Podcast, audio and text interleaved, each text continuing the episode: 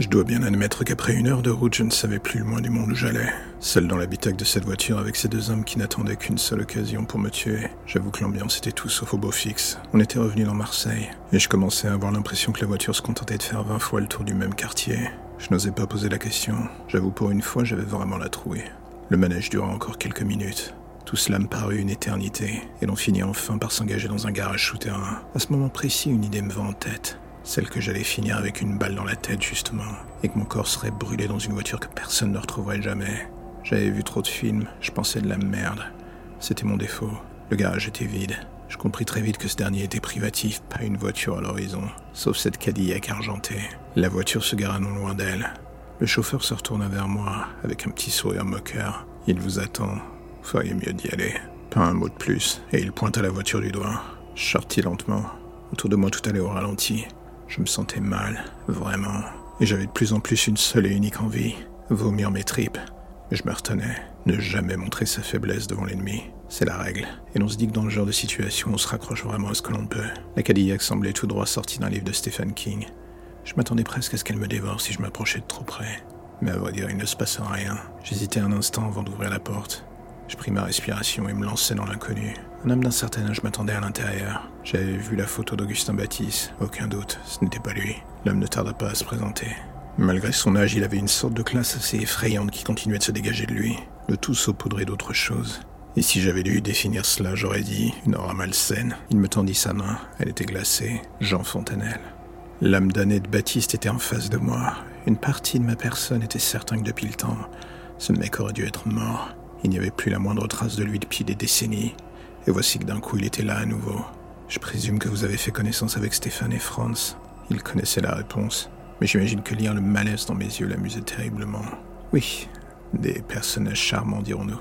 Monsieur Baptiste les appréciait énormément. L'efficacité de leur travail au fil des années est sans commune mesure. D'après ce que j'avais vu, je me dis qu'il n'était pas nécessaire de creuser plus loin sur le sujet. Le regard de Fontanelle s'arrêta sur ma sacoche. Ma main se resserra sur cette dernière. Il ne put réprimer un sourire. Ne vous inquiétez pas. Personne ne va vous la voler. Monsieur Baptiste possède le sien. Comme nous autres d'ailleurs. La phrase était dite de manière anodine, mais je ne pus cacher ma surprise en l'entendant. Il existait donc d'autres appareils. Fontanelle avait remarqué que sa petite pique avait touché au but. Vous pensiez réellement être le seul en possession d'une machine pareille? Il se mit à rire. Je crois que vous avez encore beaucoup de choses à apprendre, mon ami. Et alors que je voulus dire quelque chose, l'intégralité de mes sens commençait à vaciller comme si j'avais été drogué. Je luttais un court instant, mais c'était déjà trop tard. Mon corps me laissait tomber. Et je compris enfin la poignée de main, le sourire, un dernier regard vers Fontanelle. Sa chevalière était inversée. Quelque chose m'avait piqué à la main. Ce fut ma dernière pensée avant de m'effondrer. J'avoue, en rouvrant les yeux, je ne savais pas du tout où j'étais. Je n'avais pas la moindre idée du temps qui s'était passé depuis ma rencontre avec ce vieux con. Ma tête me donnait l'impression d'être passé dans une essoreuse. Mon corps demandait encore un temps mort, et l'envie de vomir qui me tiraillait me donnait envie de crever. Tout allait pour le mieux. J'étais au top de ma forme, comme diraient certains. Et pire encore, je n'avais pas la moindre idée d'où je me trouvais. La chambre dans laquelle j'étais était luxueuse et en jugé par le bruit venant de l'extérieur, je n'étais pas du tout en ville. Me levais péniblement du lit où j'étais étendu. Je m'avançais vers la fenêtre. Et le paysage qui soudain se dressa devant moi m'intrigua au plus haut point. J'avais suffisamment voyagé en France pour en reconnaître l'atmosphère. Où que je sois, j'étais en dehors du territoire. C'était certain. Combien de temps avais-je dormi? Aucune idée. Suffisamment pour me faire sortir de France en tout cas. On frappa à la porte. Avant même que je puisse réagir, une femme de chambre entra dans la pièce. Elle me parla en allemand. L'incompréhension était totale. Je ne compris pas un traître mot. Elle posa un plateau avec à manger et à boire avant de ressortir sans un bruit. Je n'entendis pas de verrou dans la porte lorsqu'elle partit. Une bonne chose. Je n'étais donc pas prisonnier. Il fallait que je boive, que j'avale quelque chose. Je me jetai sur le plateau comme un crève la faim. Je l'engloutis en un instant. Il fallait que je sache où j'étais et surtout chez qui. Même si dans le fond de ma tête, le nom d'Augustin Baptiste ne cessait de revenir encore et encore et encore. Quelques minutes plus tard, et après avoir erré dans les allées d'une demeure qui me semblait sans fin, j'arrivais enfin à en sortir. J'étais côté jardin. À quelques mètres de moi, je vis une table avec deux hommes assis au loin. Non loin d'eux, les deux hommes de main d'hier soir montaient la garde. Ils me virent arriver de loin et me gardèrent à l'œil tout du long. En m'approchant, je reconnus Fontanelle, ainsi que l'autre homme. Il s'agissait de Baptiste. Enfin, lui et Fontanelle étaient d'un âge indéfinissable, mais pourtant, et c'était le plus étrange, il y avait toujours en eux cette énergie pour le moins bizarre dans le regard, dans les gestes. Baptiste me fit signe de m'asseoir près de lui. Je suis navré pour l'arrivée pour le moins chaotique, monsieur. Il ne croyait pas si bien dire. Où sommes-nous? Quelque part en Autriche. J'aime la tranquillité du paysage, ainsi que les liens politiques que j'ai pu établir ici.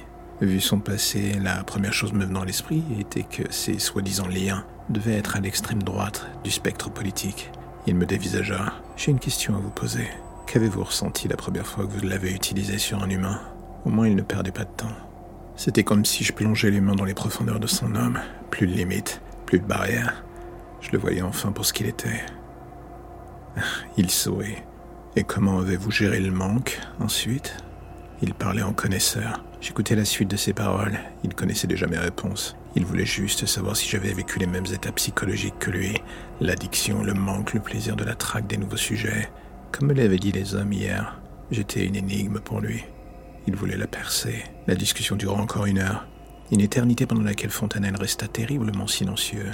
Une éternité pendant laquelle j'appris qu'il existait cinq appareils. Baptiste en connaissait trois. Le mien, le sien et celui d'un nazi dont il avait croisé la route. Von Friedman. La manière dont il parlait de cet homme laissait à penser que les deux n'étaient pas du tout en bons termes.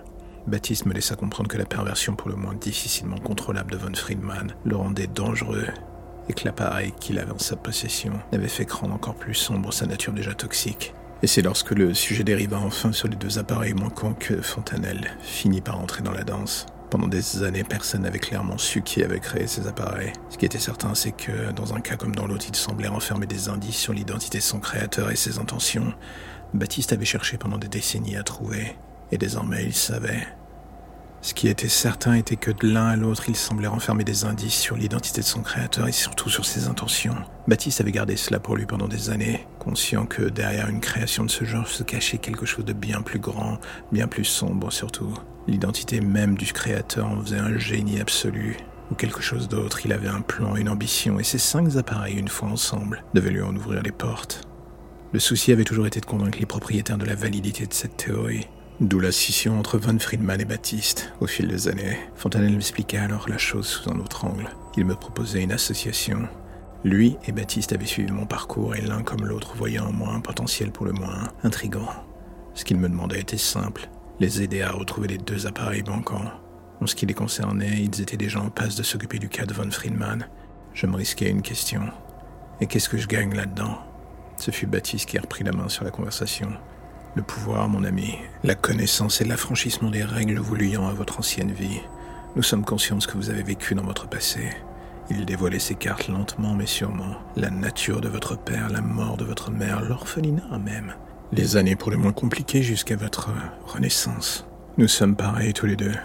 Nous nous sommes créés sur les ruines de ce que le destin avait en tête pour nous. Des survivants d'une certaine manière.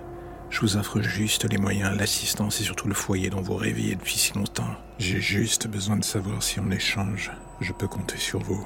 Il poussa alors un dossier vers moi.